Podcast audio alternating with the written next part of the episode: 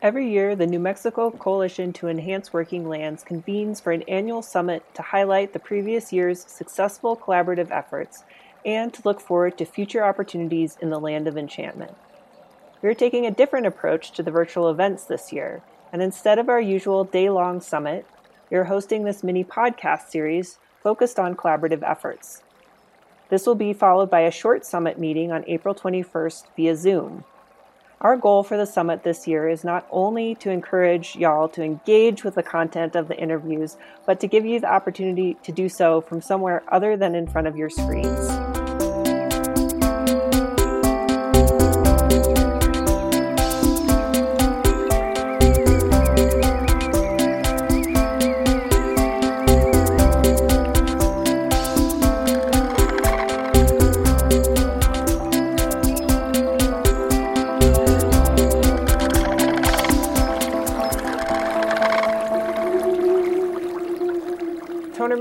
Thank you so much for joining us today for the eighth episode of the New Mexico Coalition to Enhance Working Lands annual summit podcast. Really glad to have you here today. I'm wondering if you can take a minute and just introduce yourself and tell us a little bit about your position with Trout Unlimited and the work you do here in New Mexico. Okay, thank you, Sarah. Again, my name is Toner Mitchell. I have been working for Trout Unlimited for almost a decade here in New Mexico. I'm born in New Mexico, and trout are uh, one of my favorite things, if not the favorite thing of mine. And I, I love the opportunity to work for Trout Unlimited. I, I began as a public lands coordinator, which meant that I was involved mainly on protecting natural resources and watersheds. I moved over a few years ago to the Water and Habitat Program, which has allowed me to engage in a lot of really fun on the ground projects, a lot of which has been informed by my observation of the Quivira Coalition. But I but I like the fact that I'm I'm able to kind of adapt to a situation on the ground and address a project according to what the landscape needs. Excellent. Thank you. So, the purpose of this podcast is to talk about how important collaboration is for resilience of working lands in New Mexico. So, as you know, it's a core ethic of the Coalition to Enhance Working Lands. So, I'm curious if you can talk a little bit about why is collaboration for working land stewardship in New Mexico important and how does collaboration happen in your work specifically? Okay, I I think collaboration is it's an easy word to throw around because it, it means everybody gets along and and we all do things together and we you know have great picnic lunches and everybody's happy with each other. But but what it really comes down to we really need collaboration to do work around here.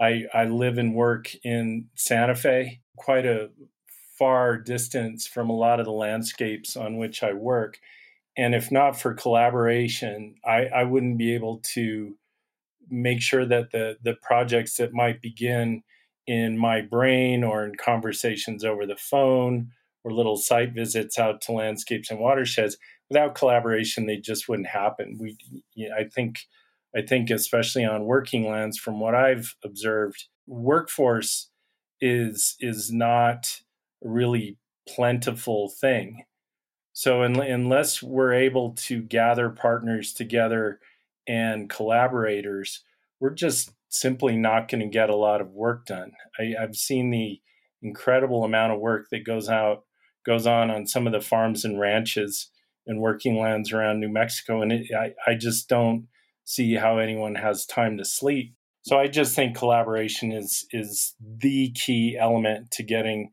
the the work done that we really need to get done. So, as far as how it happens in my work, I've been working for a long time all alone for Trout Unlimited. We're a volunteer organization, so we're able to do a lot of things on a on a volunteer basis. But I'm a I'm a staff person, and I've been alone for a long time. And I, I again, I simply wouldn't be able to get a lot of really good trout and cold water outcomes without seeking out really important partners out where those fish swim. So, in my case, a lot of that has to do with sportsmen, people that hunt and fish. But really, more importantly, lately, it's the rural communities and specifically cattle grazers that have been really important partners for getting things done. That's great. I, I, loved what you said about collaboration not being sort of like, you know, all, all picnics and, and getting along well. I, I think that collaboration is extremely hard sometimes and takes a lot of intentionality. Thank you for for commenting on that. It's not just something you can dial up either. it, it it doesn't grow on trees. Yeah, it takes a lot of relationship building and trust building for sure. You were talking a little bit about your work sort of starts with trout and involves sportsmen and then increasingly you're working with folks who are grazing cattle. I'm wondering if you could share with us a, a specific project or a key issue that you're working on currently current issue just because it's most immediate is we're we're trying to install some water supply wells over in the Jemez with the intention of supplying a series of drinkers up and down this grazing allotment. And the reason we're trying to do this is that it's the riparian area below these wells is inhabited by the, the New Mexico meadow jumping mouse. And the mouse and the efforts to recover the mouse have hit the grazing community especially hard. For a long time, they've grazed in riparian areas over there where the mouse likes to live. And to be to be honest, there's been a, an extremely heavy impact from grazing on the mouse. I've seen an opportunity to partner with these grazers in a way that might offset what they're required to do for the mouse's sake, but allow them to operate at a an expected profit and a reasonable profit as many generations of their forefathers have done and and the reason I think this is important as opposed to just keeping pressure on this grazing association is that they're the people who day in and day out they're out there on the land. People have opinions about grazing and what it does to the land, but the worst kind of grazing is the grazing that's unattended where cows are just out there roaming around and this grazing association anyway they're they're very active they love their work and they really want to do it as well as they can, but they really want to be able to do it. And while they're doing that, they are many eyeballs on the landscape. They can see what's going on and communicate it to people like Trout Unlimited and you know anybody else who who's willing to listen. So it's really important that we have these potential stewards out on the land looking at all the time and you know they'll they'll do things like put out abandoned forest fires or abandoned campfires before they become forest fires. But another thing is there's this brewing conflict i'm going to call it between recreation and grazing.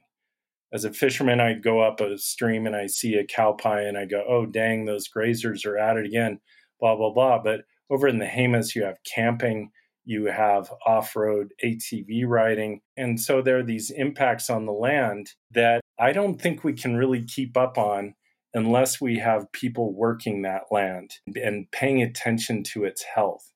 And so that's a, a big current project of mine. And that, that kind of attitude and ethic is starting to inform more of my work simply because a lot of these trout streams are on, on very remote areas especially native trout sites. And if not for the cattle grazers, we really don't know what's going on out there. And we really don't know how to make restoration or conservation projects stick if we don't have them on the ground keeping their eye on things. I'm curious if you have approach to trying to bring together a conversation between recreation advocates and say the grazing association that's there as a potential point of conflict are you thinking about or do you have a creative strategy in terms of how you're trying to foster some sense of collaboration between those two groups? I, I guess i don't have a strategy mapped out but i i think the first thing involves just simply meeting somebody. I, th- I think this is a time in our history where we're prone to draw conclusions on very insufficient evidence about who we're talking about. And I'm a born and raised tree hugging environmentalist. I, you know, I've, I've spent my whole life just despising cattle and logging and blah blah blah, all that kind of stuff. But I've I've learned a lot in recent years just just that how how do you expect things to get better if you're not going to meet people where they live? In a lot of cattle grazers, where they live is kind of like what I'm talking about about this this group of grazers over in the Jemez. They've been there forever. Their families have been there forever. Their their fathers and grandfathers and grandmothers were involved in logging and grazing and what have you, but they're still there. So that's where they live. That that's what matters to them. And so when you look at somebody who grazes animals out on public lands, I've been less and less able to differentiate that between me getting up in the morning and grabbing my fishing rod and heading up to the same landscape to derive pleasure from it. If they're public lands, they're public lands. It's not public lands for fishermen, but kind of sort of with grazers, that kind of thing. So that's not really a strategy, but I just find I learned so much. If there is a brewing conflict with recreation, I assume I'm going to have to approach some recreation leaders and say, what kind of needs do you have on this? And and we understand that I'm a fisherman and I'm recreating, and then somebody's likes to ride an ATV and they're recreating. But in some sense, a rancher might be recreating. They get spiritual value out of working the land. So how do we get together and say this is how this works the best? And and fortunately, this is another Quivira lesson for me.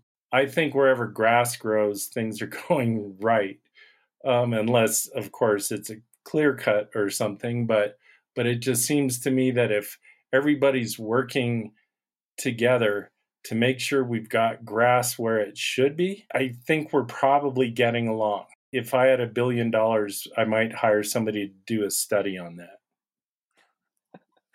That's great. Speaking of a billion dollars, I thought maybe I could ask you a couple of questions about your opinion on the call for 30 by 30, which refers to a call from the Biden administration to and a number of really large environmental NGOs across the country to protect 30% of the world's land and water by 2030 as part of a strategy for mitigating climate change. I feel like this is a topic that is a little bit contentious in the worlds of working lands because it's not really clear how this will impact folks like cattle grazers in New Mexico who've been here for a long time and have historically had struggles with these kinds of initiatives. What's your opinion about 30 by 30? Well, first off, I need to say that Trout Unlimited does have an official position on 30 by 30, and I'm not fully versed on it yet. But as far as I am aware of it, it does approve of the idea of increasing biodiversity in a climate changed world. We're hoping to add a little nuance to that by throwing out a round number of another 20 which involves restoring habitat that's impaired. So that that's kind of trout unlimited. So if what I say differs from that, I uh, I wouldn't want any listener to construe this as trout unlimited's position. These are these are my reflections on 30 by 30. But what I do hope it becomes is a at the very least an attitude shift towards the importance of biodiversity and towards the importance of adapting our landscape to climate change. Now, as, as a New Mexican, and knowing the condition the land used to be in, in a lot of places, it really scares me. We have a lot of habitat that we might not be able to protect by drawing a line around it. You know, you could draw a line around a lot of things and, and decide what will and won't go on there. But in the land's current condition, it it is in a has degrading ability to sustain biodiversity. And this is a thing of, of mine just driving around New Mexico and seeing seeing land in a state that I know when I come back in five years, if something's not done to that land, like I said with the grass thing, it's less and less able to produce grass, mainly through erosional things or stuff like that. So I don't know if that specifically answers your question, but what I'm looking for 30 by 30 to do is at least people come to that issue from whatever perspective they have and understand the importance of restoring landscapes. I'm hoping the discussion on 30 by 30 gets a lot more nuanced. That old definition of resilience is like, how do you absorb disturbance and maintain function? I don't think that changes depending on what side of a private land boundary you're on. I look forward to the discussion becoming richer and more nuanced, and, and I really hope it achieves its goals. Yeah, I, I, really liked what you had to say about how it's sort of, you know, like particularly in places like New Mexico, hard to sort of draw a hard, fast line around a particular area and say, we're going to protect this, particularly in the arid types of ecosystems that exist in New Mexico, sort of a, a necessity to think like watershed. And I think also you're pointing to sort of needing to really think about what is the definition of protection you know, is protection just leaving the landscape alone or sort of trying to vacate it of human presence, which actually isn't totally practical or feasible? But, you know, can protection mean involvement by a variety of different types of, of land stewards? You asked the question, okay, so you say protection, and the thing that pops in my head a lot of the time is like, protection from what? A lot of the communities in northern New Mexico, you know, I love all of New Mexico. I think it's an amazing place, but I'm more familiar with the north. A lot of the northern areas, if I ask myself, protection from what? It becomes vacating the land of people could possibly be only temporary. So you vacate the land of people and then in comes a lot of second home development. It's these communities that are tightly wound you know they're they're woven together. And and depending on how we play this thing we could cause societal shifts that leave big pieces of open land essentially unprotected. Say down in the south or southeast in new mexico where you have these big vast stretches of prairie that i assume are ranch lands if what we're protecting is also the the stewardship element we need to protect stewards' ability to keep stewarding. That that's really important, and that's that's something that we should absolutely not take for granted. You know, especially like what we were talking about about collaboration. If we have nobody to collaborate with, then we're going to leave big pieces of land essentially unprotected. I, I really like how you put that. Another thing I was thinking about from your comments earlier about does recreation have a place in this conversation about 30 by 30?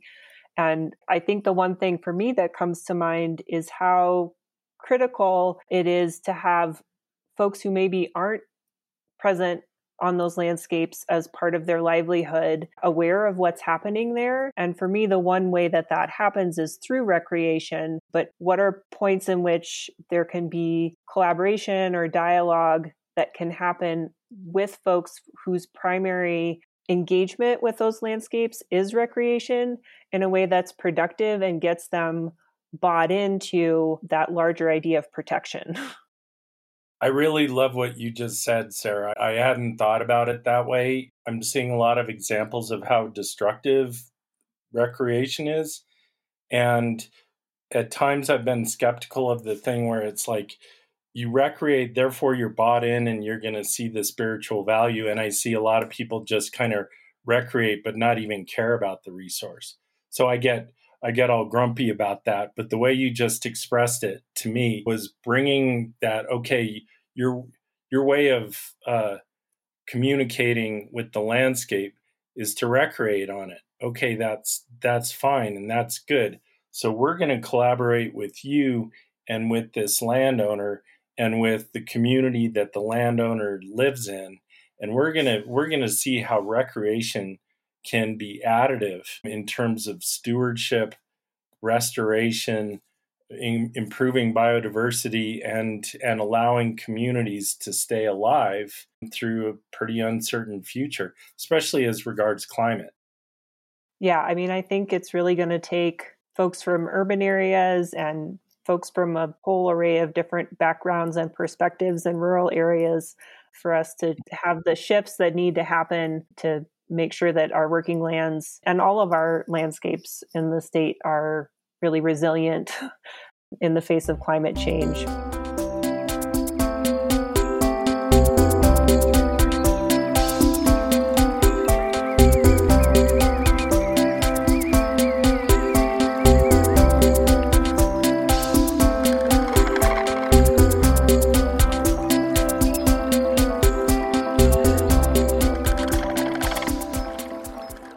Maybe coming back to collaboration, um, I'm curious if you can talk about if when you are working on collaborative projects, uh, maybe thinking specifically about the project you're working on in Jemez, what are the ingredients to success in those collaborations? This is kind of shooting from the hip. And I think maybe, Sarah, another example that I'll draw on is work in Questa, New Mexico, where it's kind of been taken a circuitous path I don't know if we've succeeded yet, but we've had successes along the way. The original thing in Questa was to try and restore a stretch of the Red River that runs through town that was very channelized, probably for flood control, maybe in association with their former mine where everybody used to work. So we restored it. This was about in 2014. And then we sat around and we said, okay, now what?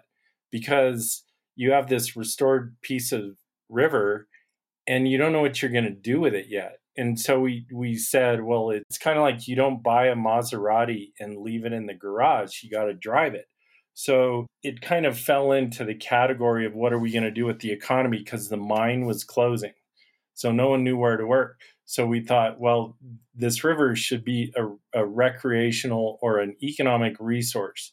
So that would have been for fishing, it would have been for people to stroll along the banks. There's a nice walking path and everything. But it but generally it got people thinking along the lines of, okay, so we might need a store to sell this thing so that people could go to the river and enjoy it. And then people started thinking, well, we're not just a one stream town. We also farm up here. We have artists up here we've done things like gone up to the town of Salida, Colorado, and see how they adapted to a post mining world and learned our lessons there. Right now, amazingly, I, I can't believe Trout Unlimited is involved with this, but we're trying to build a skate park in Questa because we've recognized the need for youth engagement. The kids in Questa want a skate park. So we're going to try and help them get it not by doing all the work ourselves, but to kind of help them through the process where like they apply for the grants, they design it, they conceptualize it, all this kind of stuff. But I guess to answer your question, to have success, I guess you have to have an open mind and that will help you not throw anything off the table. Let's say that's one key ingredient basically listening and valuing everybody you're working with, I'd, I'd say. That's really wonderful. I, I really hope you guys get the skate park built. That sounds so amazing. I was just imagining this great bowl in the skate park that has like a trout mural on it or something. you you are amazing. I was just on a meeting before this call. We were talking about it. My day-to-day conundrum is trout unlimited does trout and the skate park I get how it makes its way back to trout but it's not trout. And everybody on the call was like, let's draw a bunch of trout all over this skate park. and it was cool that they thought about maybe naming it Cutthroat Park or something like yeah. that. So but yeah, it's funny you should come up with that. That's great. Well, I mean, I feel like, you know, the structures in skate parks often look so much like the different fishing dams that are put in in creeks to protect fish. So I definitely think that there's some aesthetic parallels there. Yeah, yeah, I agree. I agree. It's it really makes me feel good that you that you picked that out because it makes me think that some of these ideas that we were thinking were kind of crazy, maybe you're just kind of intuitive. So that's, I really appreciate you saying that. Yeah, absolutely. Well, and I, I commend you for thinking outside of the box and, and really thinking very holistically about how to approach the work that you're doing. And I'm curious if you would like to share with our listeners maybe where they can learn more about your work and also if you have suggestions for things that you'd like to encourage people to read or watch. Well, the Trout Unlimited video it's called Querencia, Q U E R E N C I A. To summarize it, the Rio Grande cutthroat is a cultural icon of northern New Mexico. So it delves a little bit into the Questa story, also in Taos Pueblo. I think, as far as other things for people to read, I try to stick to a bi weekly blog schedule for our National Voices from the River blog. So there's that. And Trout Unlimited's working on kind of a Rio Grande based campaign where we're going to try and incorporate a lot of these protection ideas, restoration ideas, cutthroat restoration, and community empowerment into one package. We're loosely calling it the Rio Grande Community Initiative. I think it's going to involve a lot of media stuff because we're realizing that New Mexico has so much and again, I got to give props to Quivira Coalition. Just the way people are getting out on the ground. I don't know how you really improve on that too much unless you're going to really tell those stories. And I think when you you story tell about things, you get ideas of other things. You also get to know the various characters regardless of what their background is. If you humanize all these characters, it's less possible to dislike them. I, I think to your point, Sarah, producing a lot more media products is something we're hopefully going to be able to to do in the near future. Fantastic. Well, I will be sure to get some of those from you and include it with the supplemental material. I also really appreciate you um, taking some time to chat with us today, and also just a lot of gratitude for not only the projects that you're doing on the ground, but the way that you're approaching them. Thank you so much. Thank you, Sarah. I appreciate it. I'm Sarah Wenzel Fisher, and this concludes another episode of the New Mexico Coalition to Enhance Working Lands podcast. Again, this is one of a handful of podcasts the Coalition will release leading up to our annual summit. The summit is scheduled for April 21st at 10 a.m. Mountain Time and will be held via Zoom. For more information and to register for this year's summit, go to nmcewl.org slash annual summit. Again, that's nmcewl.org slash annual summit. We'd love to see you there, and thanks for tuning in.